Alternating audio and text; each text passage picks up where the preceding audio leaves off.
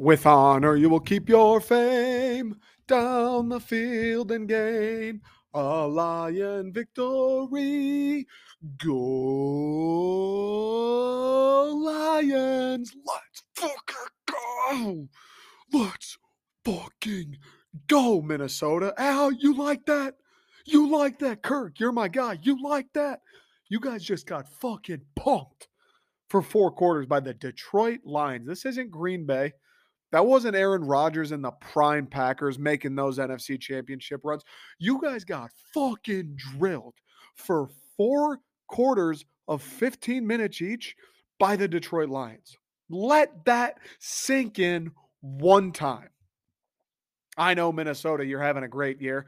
I understand that loss, though. It only puts you all the way back to 10 and 3. I know you're going to win the division anyway. I know you're going to make the playoffs. I know you have bigger fish to fry than the Detroit Lions, but you just got fucking emasculated, dude. Beaten in every phase of a football player's football game by the Detroit Lions, by a team who has, has notoriously lived in the basement of the NFC North, a team who has notoriously and permanently been the butt of jokes from coast to coast in this country and around this league.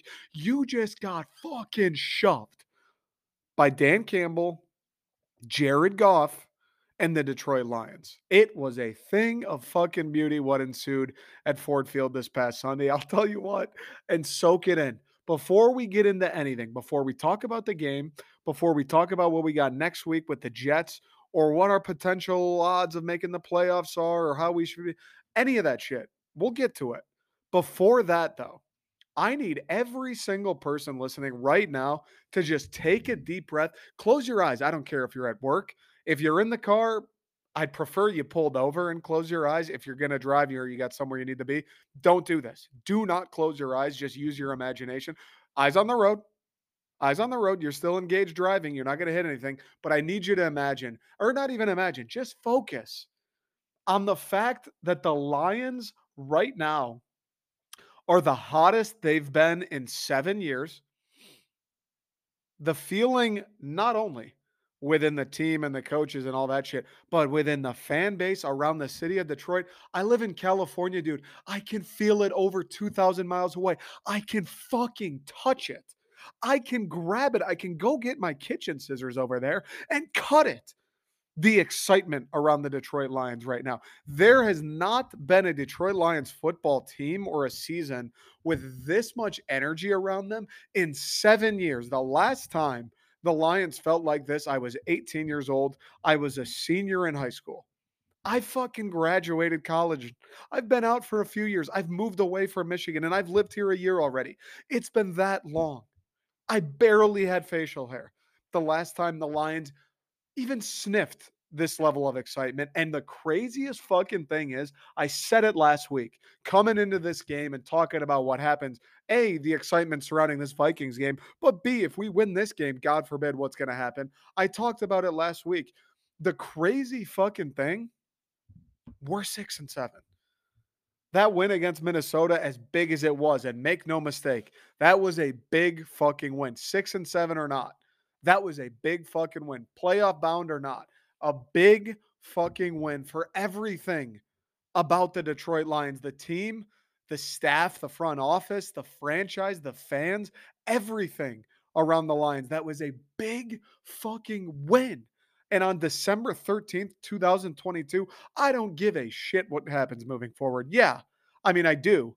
But as I make this statement today, this statement's got nothing to do with whatever's coming our way. This statement has nothing to do with where the season ends or what we end up living up to be. Nothing to do with any of that. I'd like to make the playoffs. I'd fucking love to win a playoff game. Absolutely this season and that game being as important as it was is completely isolated from whatever goes on down the road. That's how big that game was. We needed that game. Dan Campbell and the staff, they needed that game. Players, they needed that game. Fans, God knows we needed that game. But most of all, the franchise needed that game just for once, for once to get over that hill. And it's not the hill that's going to put us in the driver's seat of the NFC North. It's not the hill that's going to lead to us hosting a playoff game. It's not even necessarily at this point the hill that's going to lead to us making a playoff appearance. It might. If we keep it up, it might. I hope. I think there's a chance. I know there's a chance. And I think these guys might be capable. Those other hills, they'll come later. There'll be a hill one day where we got to win a fucking game. We got to climb Everest to host one in Detroit. That hill, we'll, we'll get there soon enough. We will. But this hill, NFC North leading Vikings, they're 10 and 2. 10 and 2. We have already beaten the Giants. We've beaten a couple teams in playoff spots. These guys are 10 and 2. Beating the Packers was a little bit of a hill. Beating the Giants was a hill. The Bills would have been a great hill to climb. Couldn't quite get there. Gave him a hell of a ride. A 10 and 2 Minnesota team in the driver's seat in the division. A team who, you know, I'd be surprised as hot as the Lions were coming in. I'd be real surprised if Justin Jefferson and Kirk were like, fuck, we got the Lions this week. I'd be real surprised if the people in Minnesota were super nervous about playing the Lions. I would be, plain and simple. And that's not me being a downer. That's just the facts. You think Justin Jefferson was like, oh shit, these guys are hot. Those guys know beating the Lions. Those guys know us being a fucking nuisance at the worst. You know what I mean? We're the Chihuahua tugging at the pant leg when it's you're a 10 and 2 Minnesota Viking football team. They don't think about us. They're not worried about the Lions. We're the fucking Lions, and I can't blame them. But for the first time in the Super Bowl era, I read, I think this is true. A 10 and 2 team was an underdog against a 5 and 7 team. They came to our place. The Lions surging. And before the Minnesota game, probably the most excitement around the team since 2015 still. We're surging. We gave the Bills a hell of a run. We've beaten a pretty good Giants team. We've given some other good teams hell of a run. Eagles, Minnesota, playing the best football we've played in the Dan Campbell era and they come to our place as underdogs.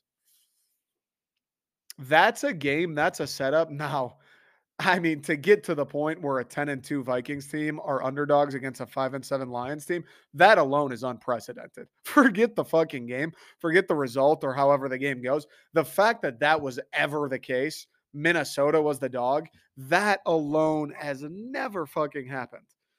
I don't I don't think it's haven't happened to anybody in the Super Bowl era. God forbid that happens to the Detroit Lions. Are you crazy? Of course, that's never happened to us.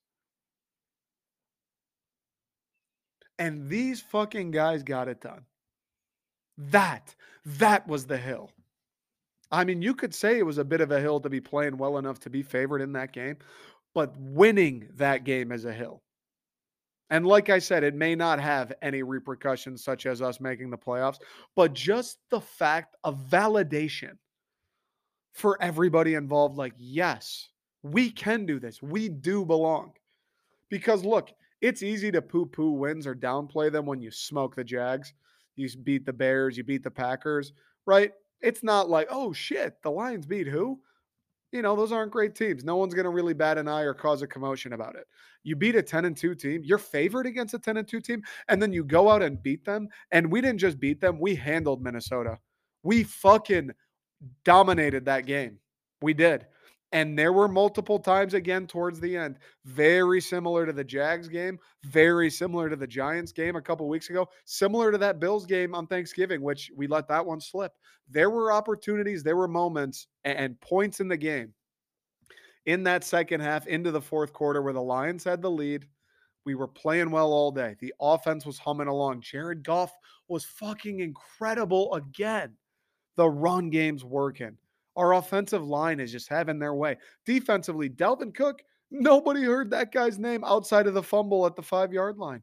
Kirk Cousins, he played pretty well. Jetta played pretty well. That's to be expected. They're one of the premier connections in the NFL. Shit happens. But we still got after Kirk Cousins the defense still made plays. We still got off the field in a couple critical moments. We still forced a couple field goals in some critical moments. We still forced Minnesota, even towards the end when they scored, forced them to chew up some clock and take their sweet time and burn timeouts where, you know, ideally they mm-hmm. never score. But it's like, hey, if they're going to score, make them use their timeouts, make them take up some clock. Like, fucking make it a little painstaking for the Vikings. And there were moments at the end that last drive Or, yeah, the Lions are winning. Yeah, if you looked at the ESPN probability tracker or whatever that is they use, who's going to win this game? Yeah, it's in the Lions' favor pretty much all of the second half. And by the end of that fourth quarter, probably getting to be a little bit lopsided in the Lions' favor. But it felt like a Lions game we've all seen before, doesn't it? Didn't it? It felt like a Lions game we've seen before against the same opponent in the same season. A game where we played well. We played so well. I'd argue up until the fourth quarter. We were the better team, certainly. I'd argue you could even say we borderline dominated. And then you get to the fourth quarter, and you've heard all day how loud Ford Field is. You've read all week, you've listened to how much this one means to people, how badly everybody wants it fans, players, coaches alike. And then the fourth quarter comes around. And look, it's in our DNA at this point. There's not one Lions fan in the world who didn't tighten up a little bit when it saw number four popped up on the scoreboard. Not one. I'm an optimistic guy. You guys know me. I fucking fly the flag against the SOL people. And look, in the immediate aftermath of games where it is SOL, that Bills game, the first Vikings game, I get it. I understand. We're humans. People are emotional. That's why we love football. But even as someone who prides themselves on especially being optimistic when it comes to the Lions, that fourth quarter rolled around and I was looking around going, all right, guys, like, come on, guys. Come on, dude. I don't want to say it out loud. I don't want to jinx anything. I don't want to put the bad juju into the air because it is positive vibes only. But I'm looking around going, please, please not this time. Please not this time. We know we're right there, guys. We're right there. We've played three. We know we're better than them. We know our defense is better than their defense. We know our offense is better than their offense. Dan Campbell's been a better coach today than Kevin O'Connell. We know we have this. Ford Field has never been this loud outside of maybe this Thanksgiving game two weeks prior. I don't know the last time the Lions have been this healthy. Jeff Okudah came in and out, but we had Okudah in there to start.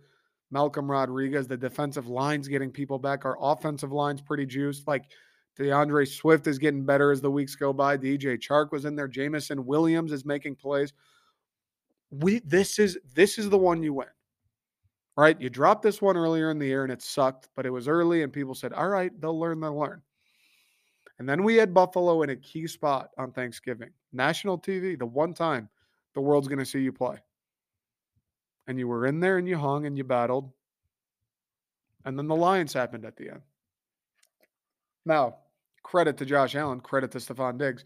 Talk about premier connections. Those guys are insane. Those guys are freaks. Josh Allen is a fucking superhuman. I don't get, I don't know what that guy's arm feels like. I swear to God. Like he either is the most freakishly muscular and just like naturally loose right arm in the world, or that dude's elbow wakes him up at 4 a.m. every day. I don't understand how he makes some of the throws he does. Sometimes you're going to play great guys and they're going to beat you. That's what happened against the Bills. But you know, could have been avoided. There were plays to be made down the stretch. The D'Andre Swift play in the end zone comes to mind. The DJ Chark third and one comes to mind. There were plays to be made, field goals that we missed, and the Lions lost the game. This Sunday against Minnesota, when that fourth quarter rolled around and it was 21 13 Detroit Lions, and the place is rocking, and we all know, dude, we've seen the movie before. Everybody has. We all know what we're capable of in the worst way. And we've spent the whole week talking ourselves into how this one's going to be different, at least personally. You listen to the podcast from last week, all I'm talking about is how I don't know why. I understand what happened with the Bills, but this Sunday against the Vikings is the one we get. This is the time we rise up and finally, finally get it done and climb that hill. And even still, as much as I felt that way, and as great as the first three quarters had gone, as great as Jared Goff was playing, Ben Johnson calling a great game, Aaron Glenn calling a great game, Aidan Hutchinson hitting Kirk Cousins seemingly every play. Dan Campbell with a ballsy, ballsy fake punt that worked. Jameson Williams getting plugged in and scoring. As much as all day it had seemed like fuck th- this one this one's going our way right now. We're the better team.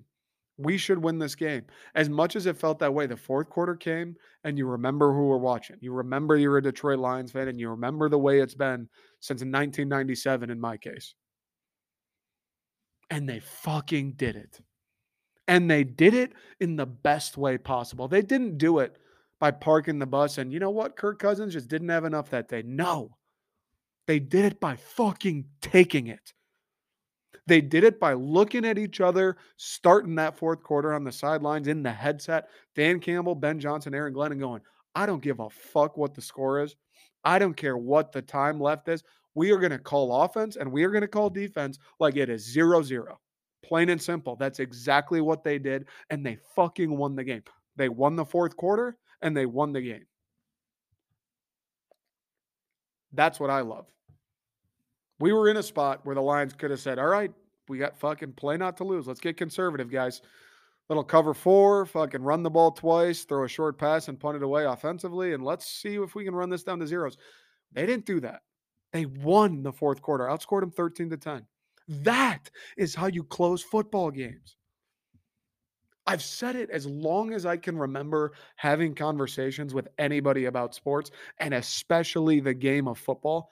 You don't close out games against good teams. You don't even do it against bad teams by sitting back and hoping, yeah, they're just not good enough today. No, you close them out by saying, we've been better than you all fucking day. So we're going to do it for 15 more minutes and make sure you leave here with a loss. And wouldn't you know it, it fucking worked. They won the goddamn game. They beat the 10 and 2 Minnesota Vikings by 11 points. I think we were favored by one and a half. We beat these guys by 11 in front of one of the most crowded Ford Fields the stadium's ever seen. When the eyes of the nation, as far as the Trey Lions fans, were upon you. Like I said, I don't remember the last time anybody's been this excited for a game, and it's going to be the same shit this week against the Jets. Everybody who's ever remotely cared about the Lions will be watching again against the Jets Sunday. And these guys did it, dude. They did it creatively. Ben Johnson in his fucking bag. Jump man, jump man, jump man. Ben Johnson up to something. That kind of worked. A little too one too many syllables, but you get what I was going for. Dude's a wizard. Penei Sewell motioning and then in the flat making an acrobatic catch to seal these guys. Are you fucking kidding me, man? And then 20 seconds left. Pretty good field positioning if you miss, miss it. Dan Campbell goes, Hey, Mike, get your ass out there. You're going to make the fucking kick. And Badgley nails it to put the final nail in the coffin. Come on. Come on. Name me one time the Detroit Lions have done any shit like that. The only time we win games like that or beat good teams at the end is when Matthew Stafford was pulling shit out of his ass every single night. And even then, his record was what five and a hundred or whatever it was against teams over 500. We won that game and we closed it out because we were better than them, and the coaches knew it and fucking acted like it. There was no reason for our offense to get remotely conservative in the fourth quarter the way it was going. Jared Goff was incredible. The offensive line was great. Our wide receivers were great. 330 yards and three touchdowns for Goff. Are you kidding? No reason to get conservative. DJ Chark, welcome to Detroit. He played his biggest game as a line. Amon Ra being Amon Ra, another night of him just clutch third down conversion after clutch third down conversion. JMO, one catch, but it was a big one. And we stuck to it. And it's poetic, dude. Full circle that the game or the play that really got us into position to, to end it was this regime's first first round draft pick in Penei Sewell. Not because he laid some dude out, not because he chipped and then got up to the second level and sprung D'Andre Swift. This dude goes in fucking motion. The reason they were so high on him, he's a big boy who's nasty. And oh, by the way, he's a freak athlete. Yeah, at the time they were saying that's going to translate to pulling and blocking downfield and whatever the case is. They probably weren't thinking this is going to come in handy that one time Ben Johnson puts him in motion and throws it to him in the flat. And how perfect that that's what it came to. Our big, nasty, mean, but athletic as fuck former first round draft pick right tackle going in motion and make it the throws a bit behind him. He adjusts, catches it, stays on his feet long enough to get the first down, and then gets down and bounds. And then with a little fucking venom for the Vikings afterwards. It's perfect. It's perfect. And that's why I'm so high. Because, like I mentioned with those Stafford years, dude, we're winning a lot of those games at the very end. It's just Matthew Stafford and Calvin Johnson being better than everybody. Them doing what Josh Allen and Stefon Diggs did to us, where it's like, fuck, I, we're winning, but is this sustainable? Well, we did the Minnesota, that is sustainable. That works against a lot of fucking teams. Minnesota, what, top five at worst in the NFL right now? We dominated those guys. We bullied them. The whole game on both sides. Credit to Kirk. I know he had a big day, 425 and 2. I swear to God, we hit Kirk Cousins 20 times. I swear we sacked him a few. I swear that dude was just taking shots to deliver some of those footballs. I swear. We rushed the passer. Dalvin Cook didn't do anything. 15 carries, 23 yards, and a fumble, a critical, critical fumble before the half. Yeah, we missed the kick. They didn't score, though. Momentum. Our defensive line our linebackers. Kerby Joseph, the rookie, scooping it up. Johnny on the spot. Offensively, Jared Goff can't do anything if he doesn't have time. Do that all day.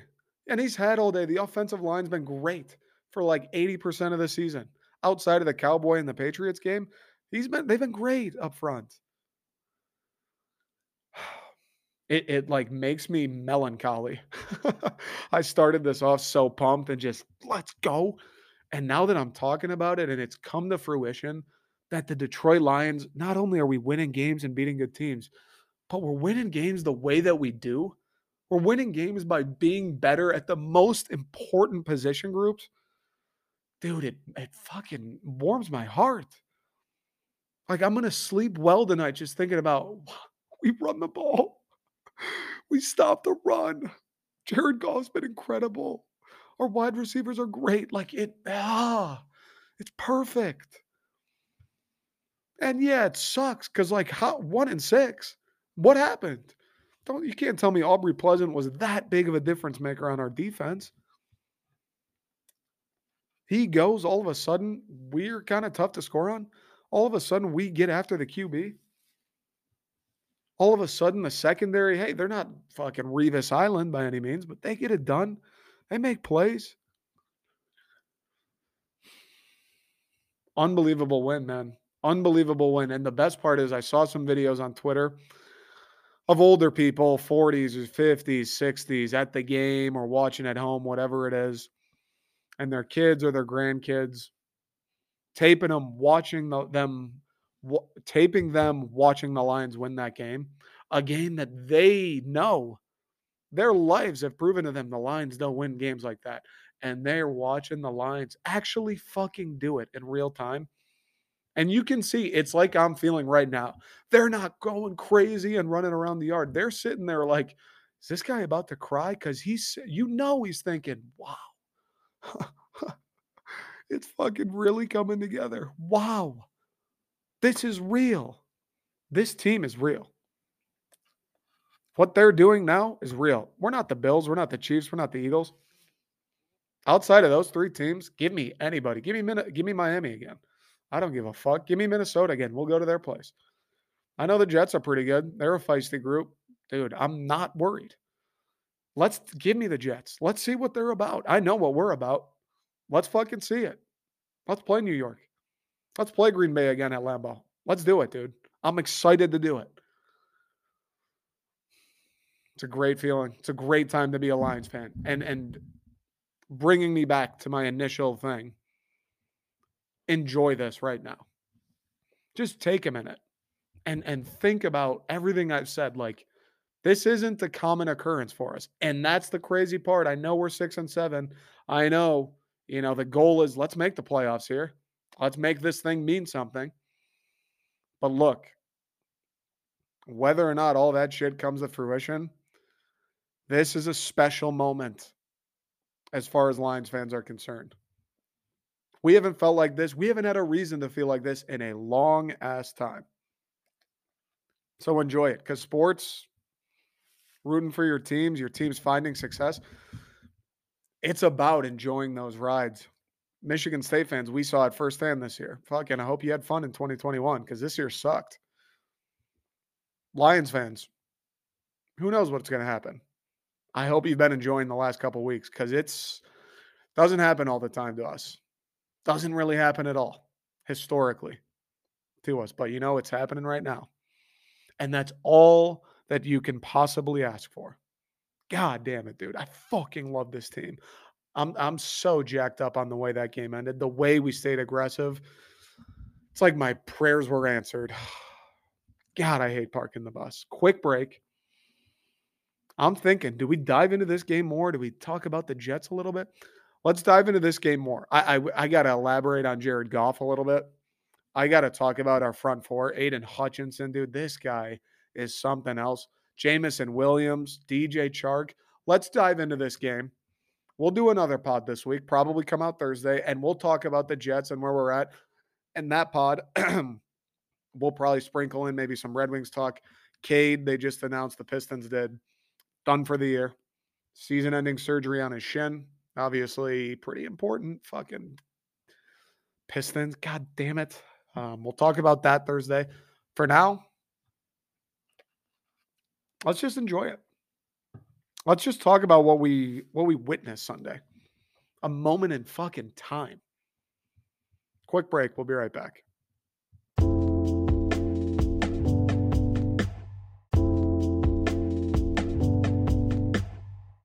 I think we have to start with Jared Goff. If you ask me why did we win that game, what's the number one reason? And I know there's a lot that goes into it, obviously. But if you told me, look, man, you, will never be able to eat another goldfish again unless you answer the goddamn question. You got a heat lamp in my face. I'm dehydrated. I'm wearing the same clothes I've been wearing since last week. What's the one reason? What is the number one reason the Lions won that game Sunday against the Vikings? My stomach's grumbling. I haven't seen my parents in a month. You're talking about I'm never going to eat another goldfish. I'm answering Jared Goff. I have to. I'm hooked up to a lie detector, guys. I can't, I, there's nothing. I got to go with what my gut's telling me. Jared Goff. And I'm aware. I pride myself on self awareness. That I made a video, I believe, last week talking about how about Lamar Jackson in Detroit? He's riding scooters. That'd be pretty fun. And it, I mean, come on. talk about a hoot and a holler. That'd be three of them. But I don't know if you can stray away from Jared Goff. I, I we'll see how these last four go for sure. I don't have any expectation of Jared Goff, even if we do lose one or two or however many. I don't have any expectation of Jared Goff being the reason. We saw earlier on just this year. Yeah, we were losing a lot of fucking games. It was never Jared Goff. I, uh, maybe the Patriots, maybe the Cowboys, but everybody sucked in those games. Every single person sucked. Both of those games. Miami, I don't know if that's Goff. Eagles, that's not Goff. Bills, I don't know if that's Goff. Last Vikings game, I don't know if that's Goff. Like, he's been pretty fucking good all year. So I have no reason to believe it's going to be any different these last four. The dude, and you could say, oh, under pressure. Listen, the guy's been to a Super Bowl. I don't care what you want to say to qualify that. He's played in some pressure games this season. That Minnesota game, that wasn't just a walk in the park in the middle of August. That was a big time fucking game. The Bills game, he played pretty well. That was a big time fucking game. The Jags game last week, that was a big game. They're all big games right now. And he's played fucking well. I think you got to ride with him. I mean, the number of times, and I get, and his biggest knock, it bothers me too, right? I just like the least athletic guy I've seen in my life. I get it. I, I really do. Like when he tries to run, it's like, dude, what the fuck? is that? Like you have you run before? Have you ran? Have you done this? I don't know what that is. Watch a movie, dude. Watch Forrest Gump. Like fucking something's wrong. I understand, but we don't need him to be that guy. I just talked about how good the offensive line's been. No reason for me to believe they'll stop. I don't think we need Jared Goff to be that guy. We don't need a scrambler. This guy, when he can set up shop in the pocket and step into a throw, this dude puts the money on the ball, or should I say, the ball on the money. This guy's been making the reads. This guy's made some throws under pressure. Big third downs, third and nine, third and 10, third and 11. Every fucking person knows you're throwing the ball, and he's made a way to work.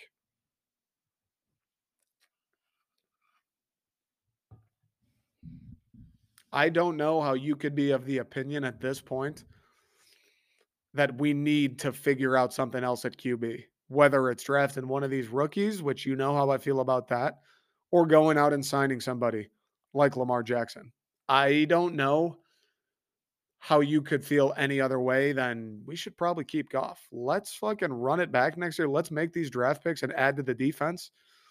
Let's uh, get a couple free agents wherever we need help, and let's run it the fuck back with Jared Goff. It all signs point that way. The dude has been big for the Detroit Lions, and we've had a couple weeks. Look, Amon Ra was a little banged up. Chark missed some time. we haven't had Jameson Williams till just now. There's been some weeks where, hey, Jared, you're not going to be working with the creme de la creme out there, and he still made it work. Now, I don't want to disrespect Brock Wright. Kalif Raymond had a big play. I mean, but still, I, you know those guys. You heard those names I just said. Ask somebody in Texas who they are. They'll have no fucking clue. Jared's figured it out. Ben Johnson and him, I don't know if we're sitting somewhere we're like, hey, Ben Johnson's the guy because he's been fucking incredible as well. But whatever you got going, listen, dude, if it's not broken, please do not fix it. Please don't fix it because you really don't need to when it comes to Goff. And if you're familiar with people who cover the Lions, Colton uh, Colton Pouncy, shout out Colton, former athletic writer for MSU, now writes for the Lions. He was saying all off season long, Jared Goff and DJ Chark, this downfield connection, it's real. Jared Goff, DJ Chark, they're fucking causing problems in training camp in the open scrimmages. DJ Chark, Jared Goff, just wait. He was saying that. He was writing it. Jared, I mean, DJ Chark, he's been in and out, right? Hasn't really been able to get in a rhythm, but you saw it a little bit last week against the Jags. He had a big game, and you definitely saw it against the Vikings this week. DJ Chark and Jared Goff, they hit on a deep ball for six. DJ Chark and Jared Goff, crucial third down, there's his man. Jared Goff was putting the ball on time where it needed to be. DJ Chark says, run it open all fucking day. That's why you brought a guy like that in. And that connection is starting to come to fruition. We haven't seen that for most of this year, and Jared Goff's been good. If you're going to go into the draft and get one of these guys, it's such a fucking toss up, man. It is such a toss up because a few things. And we've seen these things to be true. A, even though the quarterback is the most important position Listen, you can be the nastiest dude anyone's ever seen. If you don't have an offensive line, if you don't have wide receivers that are getting open, if you don't have some semblance of a run game, it's going to get tough in a hurry for you. And that's true for anybody, let alone a guy who's 21, 22 years old, who's only ever played at Alabama or at Ohio State, where they have the best offensive line, they have the best run game, they have the best wide receivers. It's going to get fucking real in a hurry when you go somewhere as the third overall pick and oh shit, I don't have any time on third down. Oh shit. We run it twice and it's third and eight. Oh shit. My receivers are never open. It's going to get real in a hurry. And even quarterbacks that are can't miss guys, guaranteed this dude, he's a franchise changer. Trevor Lawrence, he was that guy. He's in Jacksonville. What do they got? Four wins right now? Five wins? they haven't really done anything since he got there. And I'm not saying, you know, it's Trevor Lawrence's fault or he's been bad, but I'd say it's probably more a product of his situation. He went from Clemson, some loaded fucking teams, to working with the Jacksonville Jaguars, to playing on a team where his offensive line isn't the best. Lions got after him. Playing on a team where they don't run the ball at will. Playing on the team where Christian Kirk is his best option. A little bit different. And all of a sudden, Trevor Lawrence isn't the one guy that can change everything for you. And even when they are these can't miss guys, or they have been pretty good, like Trevor Lawrence, it's still, you know, it's not a guarantee. Nothing about it. And when they haven't been, like Trevor Lawrence, what are the odds on hitting on first round draft picks, Chicago Bears? Quarterbacks, that is. What are the Josh Rosen? Kyler Murray, uh, he's nasty. I get it. They haven't done anything. Even my guy, Lamar, in Baltimore, yeah, they've made the playoffs a few times. So fair enough. That is something, at least in my eyes. They haven't won a Super Bowl, and he's been on some good teams there. Smack Jones guy, he was it last year, and now the Patriots can't do shit. Pat Mahomes anomaly. Right? He was what the 15th pick. Nobody was going, this Patrick Mahomes guy. It's a crapshoot, is my point. And when you got something that you know works, and you have this Rams pick, hopefully it stays in the top 10. Still can't believe Baker won that fucking game. You've got a chance to add an elite talent somewhere. And you know the quarterback situation was pretty good. Far, far, far from the problem the season prior, and that same dude's coming back, it seems a little greedy to go out and say, no, let's get this kid out of Ohio State and fucking turn this thing on. When you could add this guy out of Georgia who's a menace in the middle of the defensive line. You could add this dude at Alabama who makes 70 tackles a game from the linebacker position. It feels greedy for us to be like, well, well, just add fucking Bryce Young and watch what happens. It feels greedy. And on the flip side, probably the more obvious thing in free agency, as great as it would be to get a guy like Lamar, and it would be where you think you're excited now. Can you imagine? It's tough, you know, justifying going, let's give $50 million to one player. Hopefully he doesn't get hurt. And hopefully he's still really good. And hopefully everybody else on the team is good enough to make him really good. It, eh, that's tough to justify. Because, like we just said, you can add $50 million. You can add some people. You can add some fucking guys. 50 mil? You can add some difference makers at other positions. You're doing what the year before with Jared Goff? We're six and seven, four winnable games ahead with a chance to make the playoffs. Who knows if we get there? But how about we add defensive linemen? How about we add five picks in the top 65 and I don't know, three free agents? How about we add eight guys who are going to come in and improve our team everywhere else immediately? Let's see what happens then. Because we know Jared Goff wasn't the problem. Let's see what happens when every single thing else gets better. I think that has to be the play right now for the Lions. Dude, Jared Goff's been incredible. Unbelievable game for him on Sunday. I'm happy for him, man. After getting tossed to the curb by McVay and coming to Detroit when Dan Campbell did, and obviously, they were doing at the time, and they still have been doing, rightfully so. They're proving themselves right, or Jared's proving them right, I should say. They've been doing the whole Jared's our guy routine. No, we like Jared at quarterback. We haven't thought about making moves at quarterback. They've had his back. I feel really good for Jared Goff that he's kind of proved them right. He's proved himself right. Kind of a fuck you to McVay, I'm sure. I'm sure he's happy that they stink and the Lions are surging. I'm sure he, uh, his parents have talked to him about that. I'm sure he's had a laugh with a few friends and he proved Dan Campbell right, and he proved Brad Holmes right. Those guys had his fucking back. Those guys believed that after last year, we won three games. People wanted us to take a QB last year. They said, no, no, we're we're not going to do that. We like Jared. He's our guy. We know we won three games. This guy can get it done. They fucking stood on their word, and it's paying off it makes me feel really good for Jared, Dan Campbell, and Brad Holmes, man. Like that's tough. We talked about it, I think, a little bit with um, MSU. It's tough. And even with Michigan and Jim Harbaugh and Warde Manuel, as much as I can't stand that guy. Look, people at Michigan wanted Jim fired. Don't act like you didn't. Two years ago, after the COVID season, people were like, please go to the NFL. Please go to the NFL. People wanted the Iowa State head coach. People were talking about, what about Ferris's coach? People wanted Jim out. Warde Manuel stuck by him. U of M stood by him. Back to back playoff appearances. That's fucking tough to do. When the world is telling you you're crazy, for you to look back and go, no, I'm not, just wait and see. That's a tough thing to do. And it's come to fruition for the Lions. Unbelievable thing. Happy for Goff. Happy for Dan. Happy for Brad. Happy for fucking Sheila. I mean, how's she feeling right now? The ownership has been nothing but I don't want to say the ownership's been bad because Ford Field's sick. I know the Lions have great facilities, so they have invested the money, but the Ford the ownership as far as results on the field have been nothing but disappointing. And they've heard it. It's been years people talk about the Fords, rip on the Fords, sell the team. Been years of it, decades. She's got to be feeling pretty fucking good. Like, did I we did it? We got the right guy. This Jared Goff, he's the man for the job. They all got to be feeling good. So, round of applause to everybody. All right.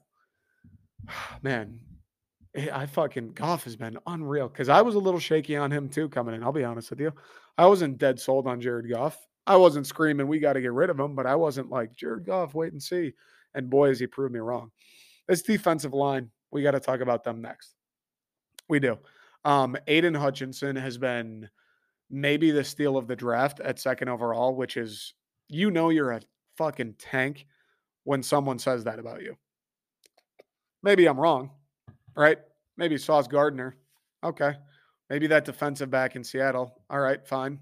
You know, there's arguments to be made, I'm sure. But when that's a conversation, yeah, this I think the second pick might be the steal. Just the fact that a team took one guy before him, that's a steal. When you're playing at that level, you are fucking killing it. And Aidan Hutchinson has been a menace.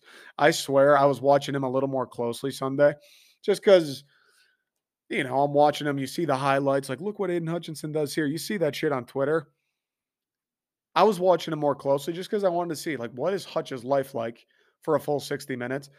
I swear he, he I think, one, one and a half sacks, I think, for Hutch. Um, I swear he got to Kirk Cousins like 10 different times. It felt like either him, James Houston, or a blitzing linebacker were hitting Kirk like every single time he threw the ball. Honestly,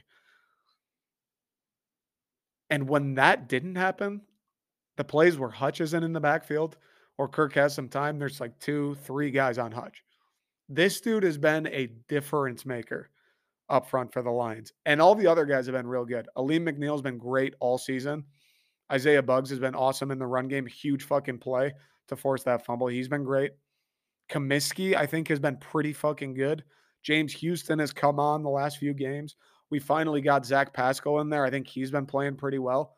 But Aidan Hutchinson is popping.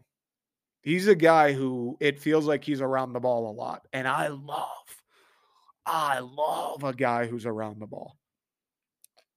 All my favorite players at state Joe Bachie, Riley Bullough in those golden years, Darien Harris, Jon Reschke that one year. All the great linebackers States had those guys are just around always. Antjuan Simmons just fucking near the play every single play, it seems like.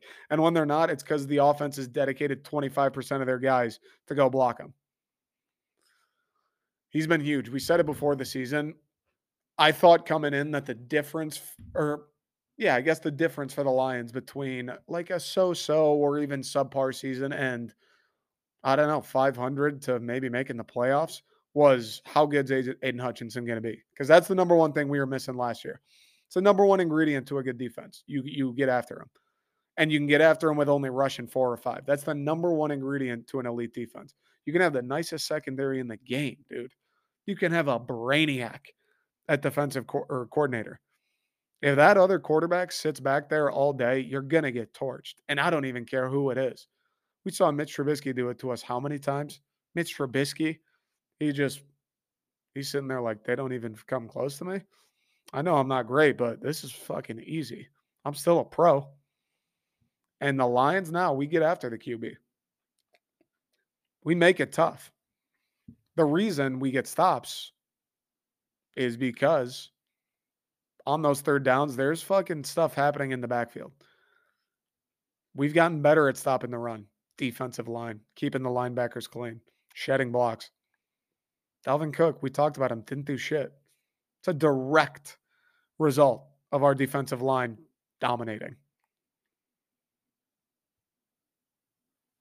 And again, Brad Holmes got it right. Again, there were a lot of people didn't want Hutch. He's hyped up because of the Michigan thing. He's undersized. He's not strong enough. A lot of people didn't want Hutch. A lot of people. Mike Valenti was talking shit about Hutch two, three games in. Like the guy's a bust. He's not doing anything. I'm sure Mike has eaten his words by this point. He'd be foolish not to. I even said it early on, first couple games. I wasn't any. Listen, anybody who was calling Hutch a bust at that point is an idiot, right? There, you're just an idiot. There's nothing you can say to them. But I was even the first couple games going, look, you know, I'm never going to use the bust word in year one, but Hutch, I'd, it'd be cool if you a little bit more. It'd be cool if I notice you more than that uh, once a game. It'd be cool if there were a couple plays that Hutchinson made. You know, it would. I wouldn't hate it. I was kind of waiting for him to get there, and he's turned it on, and the defense has benefited from it immensely. The secondary, we've been talking about Okudah and his resurgence, dude. Direct correlation. Getting pressure on the QB. Jeff Okudah's life is way fucking easier, man. Part of him being locked down at Ohio State was Chase Young rushed the quarterback when he played. like Okudah was nasty. Okudah's tough to get open on. Chase Young's in the backfield every time the other team fucking throws it. Or Oruwariye playing better. Jerry Jacobs has come on. Kerby Joseph has been a big story this year. I'm sure they've all been great. I'm sure they've done a hell of a job fucking reading offenses and studying film and getting the defense down. They're all benefactors of a guy like Aidan Hutchinson. One guy, one guy, one difference maker at one position can make every single other player on the field that much better. And we got a guy at a key fucking spot, at the most key spot on a defense. You imagine we add Jalen Carter in the draft? I don't know who's going to be a free agent, but you imagine we go get a big time pass rusher? Come on. Come on. And we already got other guys. Back to Brad Holmes, back to Dan Campbell. They talked about we're going to win the game up front, and they're winning the game up front. This isn't even supposed to be a year that the Lions like do the thing. This was never supposed to be the year the Lions make the playoffs. This wasn't supposed to be a year we win 10 games. Look, this probably wasn't supposed to be a year where we are in the position we are in meaningful football in December. This wasn't supposed to be that year. Coming in, it was like, yeah, let's see, let's be better, let's be competitive, let's see some stuff from the rookies. We're a year away. Next year, we'll worry about the playoffs. This wasn't supposed to be the year. This thing's ahead of schedule. This thing's moving. These guys are hitting on players at the right spots late in the draft, finding free agents that work, relying on their guys and their guys backing them up. It's fucking working. DJ Chark. Let's give him some love, can we? First, a big game against the Jags last week against his old team, but first game where it felt like, thank God we have DJ Chark against Minnesota Sunday. He was unfucking real. That touchdown, dude. that touchdown is just, uh, I'm going to run straight. You're too slow. All right, cool. That's a touchdown. That's easy. Give me that guy in the lineup every week, healthy. That was easy. Fucking third downs, intermediate routes. He had sticky hands, made a couple real nice catches.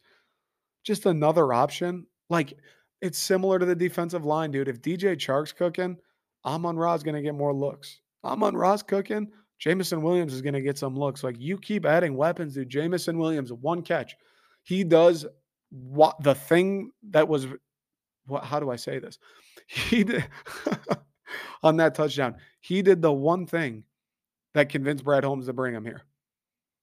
Lined up in the slot and ran a fucking diagonal fade. Tried to occupy the safeties, and the safeties weren't interested. He's in the end zone for six points. First reception of his NFL career. Like, it is quite literally all coming together by design that play that Jameson Williams scored on, go look at his Alabama highlight tape. Fucking every play looks like that.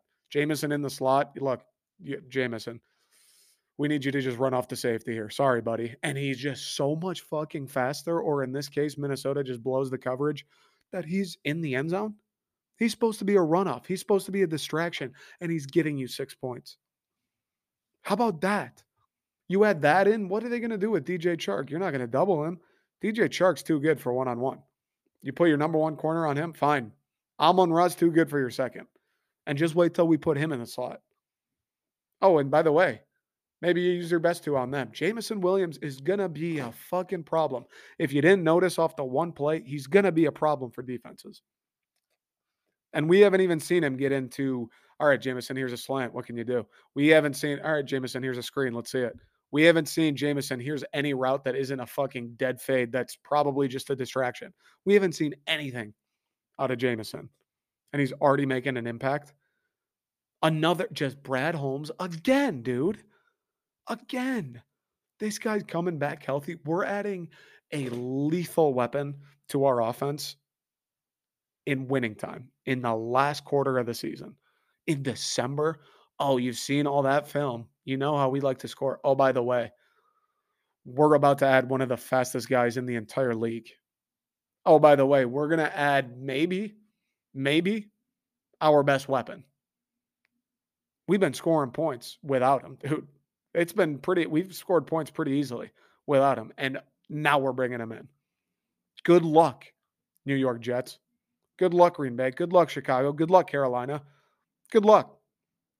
Jared Goff's playing the way he is. He's reading defenses, getting rid of the ball on time, putting it where it needs to be. Good luck. You stop those three guys, hats off. And the run game, fucking hats off. That's you must have an unbelievable defense. Because I wouldn't bet on it. I wouldn't. Last but not least, I'm proud of Dan Campbell, a guy who took some flack earlier in the year. It's taken flack really since he got to Detroit, just because he is such like the dude. You know what I mean? He's not a brainiac. He's not talking X and O's. He's talking about kneecaps and saying the word man. Talking, taking all kinds of flack since he got to Detroit. And he had a couple hiccups early on, not really getting how the timeout thing works sending out the field goal unit when he definitely shouldn't be, going for it when he definitely shouldn't be, punting when maybe he should be going for it. He's had some moments this year where it's like, Dan, Dan, I love you. I want it to work, Dan, but you're fucking. It's like I'm defending a murder client and he just said I murdered him. It's you're it's making it tough, Dan. And he redeemed himself. The timeout usage was great. The game management at the end of the first half was great. The game management down the stretch in the fourth quarter was brilliant. That fake punt was so fucking ballsy and it worked, swayed the momentum of the game. He's running the ball when we should be running the ball. We're throwing it when we should be throwing it. We're keeping the foot on the gas when it counts. And I don't know who that comes from. I don't know if that's Aaron Glenn and Ben Johnson on their own deciding, no, no, no, we're not easing up. We're going to keep this thing going like at zero zero. I don't know if it's Dan Campbell coming over the headset going, listen, guys, I don't give a fuck. Foot on the gas. We're not losing this one for a lack of trying. We are going to score more. We will not let them score. Win the fucking game. It's not about, all right, well, if we let's play a little conservative and then we get it with this time, run it twice. No, no, no. No, no, no, no, no. Call the game like we we need to win it. Call the game like we're behind. And it fucking worked hats off to Dan, dude. Hats off. And these guys play for him. They fucking love Penei Sewell after the game in the tunnel. He goes, listen, or no, maybe he was his presser at the locker. They asked him about the fake punt. He goes, Dan Campbell's got some big fucking nuts on him, man. And that's why I love playing for him. The guys love it. You think they're not happy to win for Dan Campbell? They're happy to win for themselves and all that shit. They're a little more happy because they get to win for that guy. I'm telling you. It's good to see Dan Campbell kind of redeem himself. Ben Johnson, fucking incredible. That played at Penei Sewell. That's some shit that it sucks that we used it because, you know, that one's probably got to go away for a while, but what a fucking masterpiece of a play. He's been so good this year and it sucks that teams are going to come calling. It sucks that someone's going to try and take him away from us because he's been incredible. And I'm sure we talked about Goff. I'm sure he's a beneficiary. Ben Johnson, that play to Penei Sewell. Are you fucking kidding me? To ice the game at home, you are never, you are never going to hear the end of it if it doesn't work. And it fucking works to perfection. To Penei Sewell, to your right tackle. Are you kidding me, Ben Johnson? Are you kidding me, man? Aaron Glenn turning up the heat. We're blitzing. We stopped the run. Kirk Cousins plays the game of his life. Justin Jefferson has 228, and we still eh, hold them to 23. I'll take that. Come on, man. The coaching staff was excellent. We outcoached Minnesota, plain and simple. We outplayed them and we outcoached them. Kevin O'Connell tried the funny shit. He tried the Dalvin Cook fake handoff, Dalvin Cook jump pass. He fumbled it, cost him maybe seven points. We got funny. We put Penei Sewell in motion, threw it to him in the flat, and it fucking worked. God damn, dude. Every single thing about that game was was a work of art. Every single thing about that game was what we've all been waiting for for God knows how long. It was unreal to watch play out.